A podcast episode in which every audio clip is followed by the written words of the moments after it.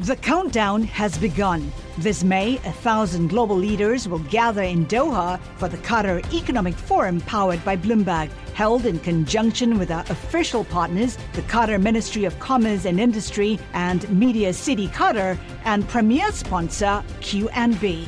Join heads of state, influential ministers, and leading CEOs to make new connections and gain unique insights. Learn more at QatarEconomicForum.com.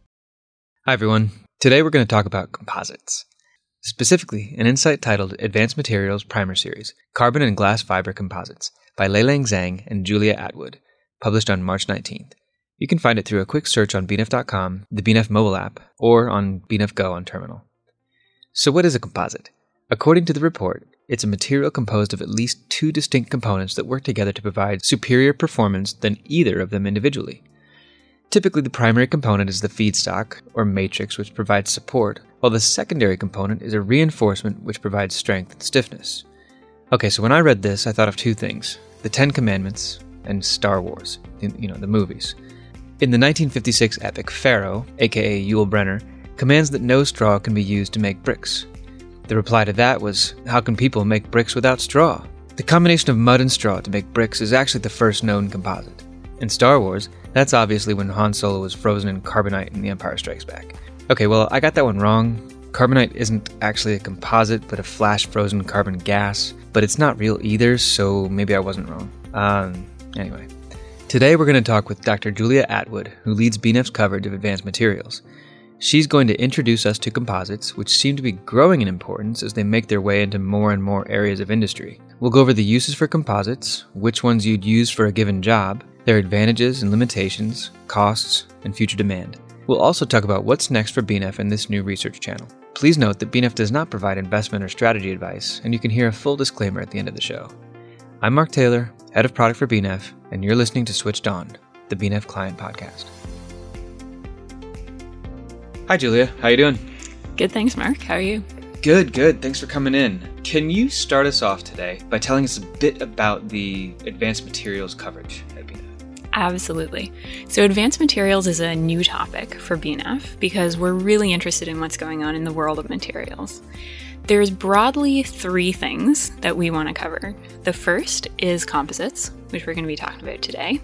The second is cool new forms of manufacturing like 3D printing or how we can make the whole industry greener. And then the last is around sustainable materials and the circular economy. That's driving a lot of change in materials for companies, so that's why we're really interested in it. Uh, how, did, how did you get into the, into the field? I have been in materials for a long time. So I'm an engineer by training, Okay. uh, but I always loved chemistry. So when I was studying engineering, I decided I wanted to specialize in materials because it gave me the best of both worlds. I could be a chemistry nerd one day and be talking to you about a turbine engine the next. And you're based here in London? Yes. Is that right? I am. I don't know why I asked that as a question. I sit near you. Um, so how do you how do you get to work? I'm really lucky. I can cycle to work and I have this gorgeous route along the river. So I Uh-huh. get to kind of see the sun rising every morning over the buildings of London. Okay, that was also a loaded question, everybody. Julia cycles to work, and I wanted to talk about her bike. Is your bike carbon fiber? Is it made out of carbon fiber? It is not, I'm sad to say. Ah, that's the topic of today's conversation. We're going to be talking about composites, as we said, and we're going to frame it in terms of Julia's bicycle. Would you want a carbon fiber bicycle? I absolutely would. Oh, there you go. The only reason I don't have one is because I have this emotional connection to my bike right now because I got it for 15 pounds from one of the technicians in my old lab at university. Ah, okay, but why would you want a carbon fiber bike? oh, because they're just so cool, Mark. Okay, why are they cool? they're cool because they have this gorgeous shape. Carbon fiber you often see as a woven material, so it's Uh-huh. got this beautiful like um basket weave on the materials. And the other thing is, like, I'm not a big person. It's pretty hard for me to lift my massive steel commuter bicycle that I have right now. Right. Whereas a carbon fiber frame, super light. One of our colleagues, Jonas, he is very much into his bicycles, and he was telling me that the frame of his racing bike weighs less than a kilo. Now, even I could lift that. Wow. Yeah, that's pretty impressive. So weight is one advantage of carbon fiber. What's a what's another? Why else would, would people want it? The other great thing about it is because it's primarily plastic, you can leave it outside and it's not going to rust. Mm-hmm. I saw a lot of bikes at university just deteriorating because they had to be left outside because none of us had garages. Yeah. I um, see it on my street all the time. Exactly. So it's it's much more durable. So that's a big advantage if you're going through the daily wear and tear, you're leaving your bike out in the rain. Uh-huh. And then the other thing is that it feels much stiffer.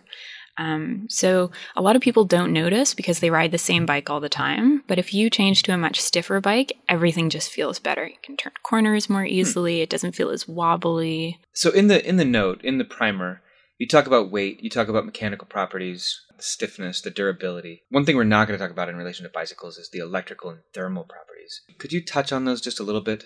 Yeah, for sure. So carbon fiber is it can be a lot of things as a material. It's very easily tailored to one thing or the other.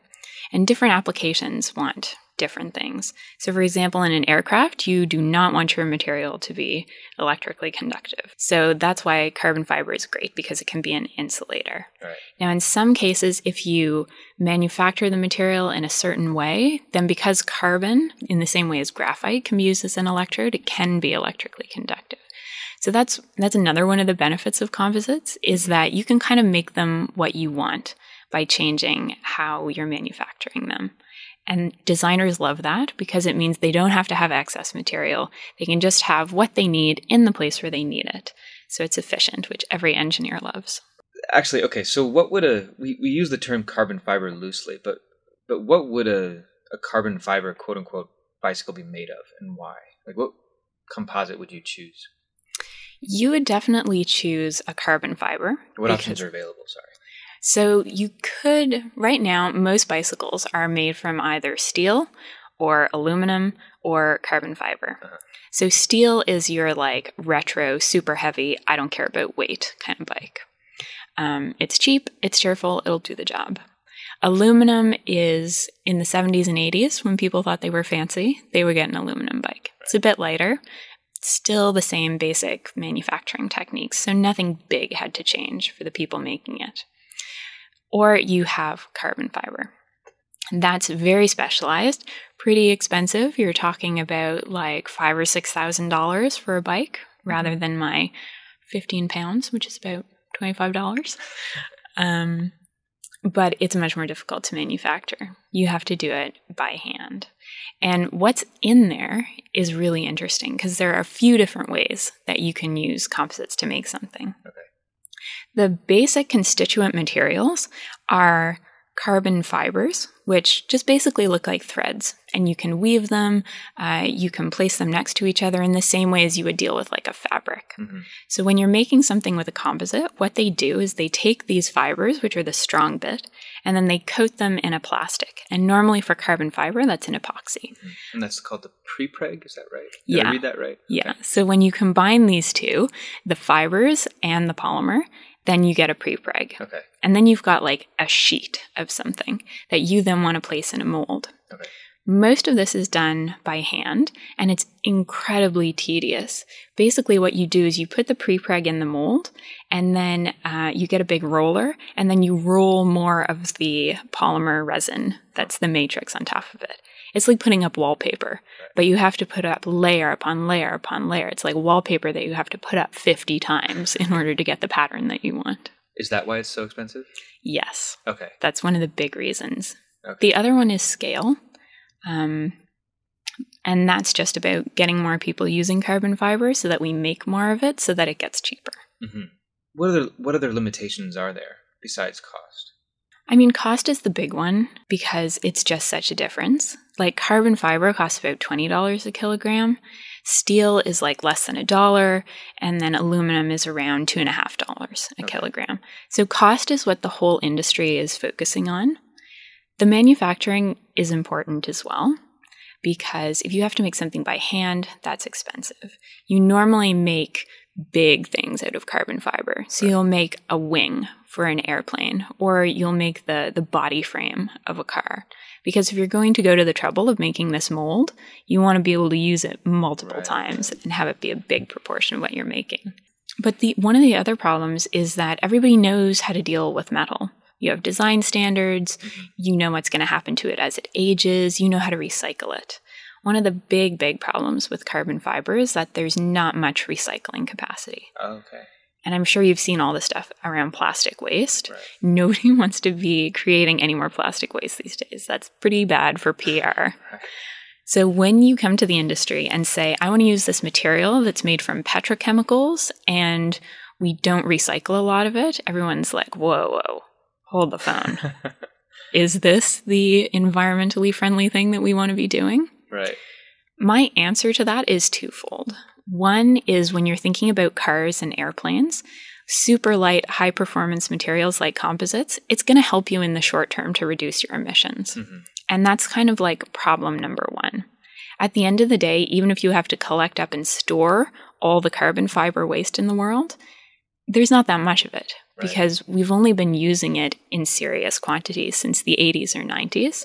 And a lot of it is in things that we're still using, like airplanes. Okay. These were specialty, uh, high performance goods that nobody wants to throw away. Yeah, you have a chart in there that shows like when carbon fiber started to appear, right? Yeah. Somewhere around the 80s, and that, that was mostly in airplanes? Yes. Okay. The aerospace industry has been one of the first people to adopt it, partly because you don't make that many planes a year. You know, it's a few 1000 Mhm. Um, so it's reasonable to spend a lot of money on your materials and your manufacturing. And also because fuel is such a huge cost for them. Right. So they can cut their costs by using this light material. Plane can go the same distance, less fuel. You mentioned the pet chems are, are the feedstock for these uh, carbon fibers. What about uh, for the end composite? hmm Um, but in the note, you had a single, a few words in there that talked about bio-based um, feedstocks. Where is that, and what might those be? So the bio-based feedstocks can be used for both the fiber and the polymer Oh, that okay. goes in the matrix. The polymer matrix, that's a more developed area for biofeedstocks, and we're actually writing a note on that as we speak. There you go. So look out for the bioplastics work, people. Um, for the fibers themselves, that's much earlier stage. It's either made from oil products to get what we call a pan fiber, or from coal to get what we call a pitch fiber. Mhm. Pitch is a little bit better, it's a slightly stronger material. So it is coming from these oil products, but at the end of the day, all you need is carbon in some form. And carbon isn't everything. So I've heard of some people trying to make carbon fibers from coconut residue, um, but any kind of biomass could, in theory, be used. It's just a question of figuring out the processing route and convincing enough people to build the factories. So we've talked about the manufacturing a little bit. We've talked about the choices you have in making a carbon fiber or a, an FRP. Is that what you call it? hmm Yeah. Yeah, a does that stand for? fiber reinforced plastic. There you go, a composite. what applications are there out there besides aerospace and what else we say? Cars, So the big one that Well, really and, bicycles. Ah, naturally. The bicycles thing kind of leads into what sort of nurtured the composite industry when it first came out. And that was really sporting goods. So, like tennis rackets, golf clubs, Yeah. bicycles. So the, the applications you have aerospace, you have sporting goods, you have automotive. What else we have? Well, there are a bunch of companies that are trying to combine composites and 3D printing Mm. because they think that what that is going to do is to allow carbon fiber to move into a bunch of sectors that it never could before. So, an example would be a robotic arm. A robotic arm has a ton of small, awkward pieces. Now, because the manufacturing is so difficult and specific for carbon fiber, you wouldn't really want a guy there trying to like lay up teeny weeny bits of carbon fiber in order to make a gear. But what you could do is 3D print it. So that's how we think carbon fiber is going to move into other sectors, is by improving the way it's manufactured um, and by using a lot more automation. Another one you mentioned in the in the report was wind. Can you comment a little bit on that? Yeah, so the wind industry has been a pretty big user of composites. The difference is we've been talking mostly about carbon fiber composites, whereas what the wind industry uses is mostly glass fiber composites. Okay. Big difference is that it's much cheaper.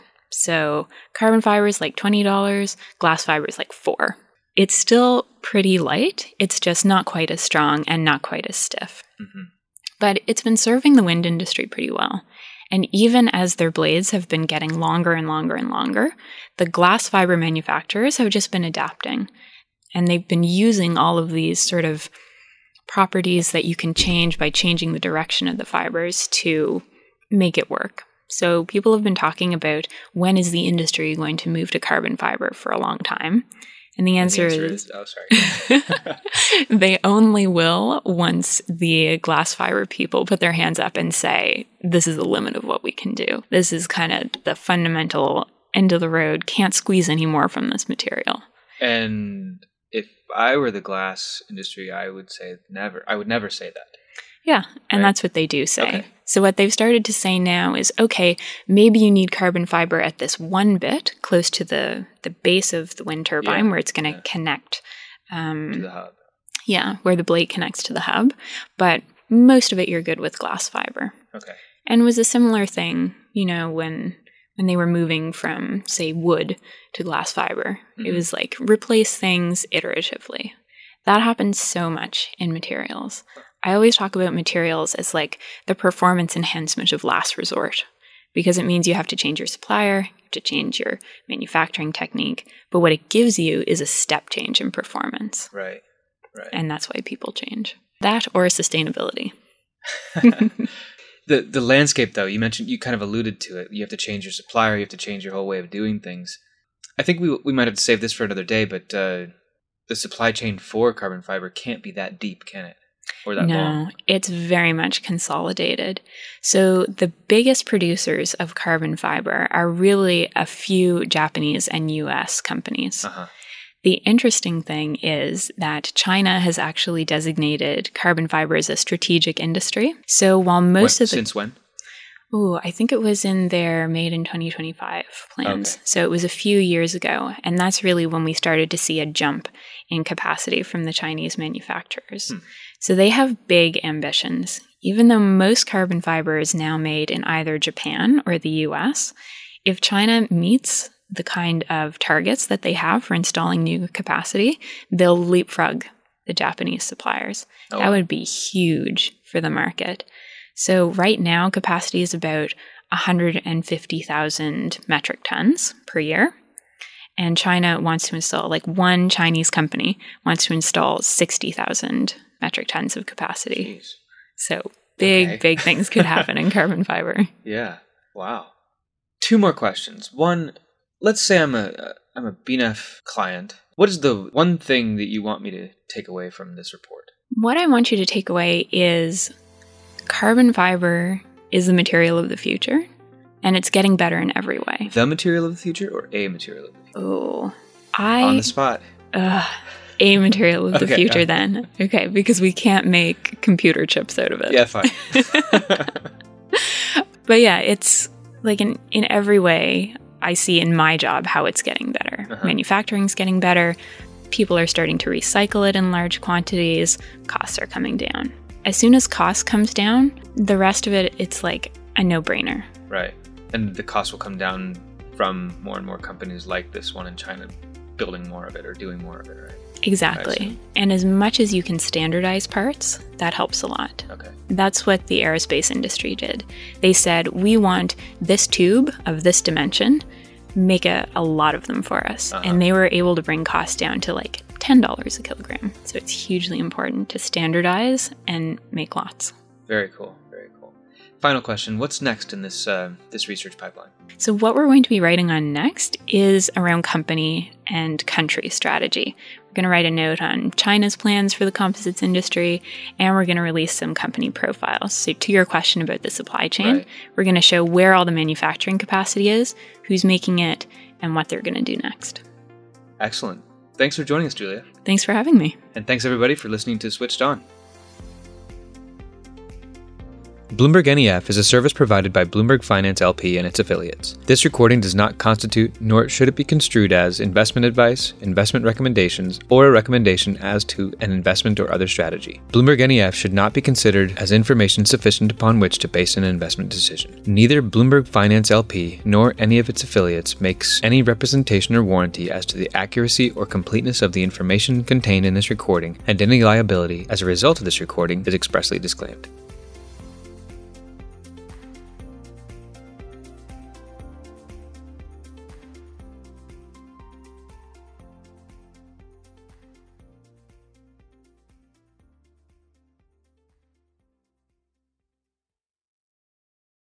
The countdown has begun. From May 14th to 16th, a thousand global leaders will gather in Doha for the Qatar Economic Forum powered by Bloomberg. Join heads of state, influential ministers, and leading CEOs to make new connections, gain unique insights, and uncover valuable opportunities in one of the world's most rapidly rising regions. Request your invite for this exclusive event at QatarEconomicForum.com.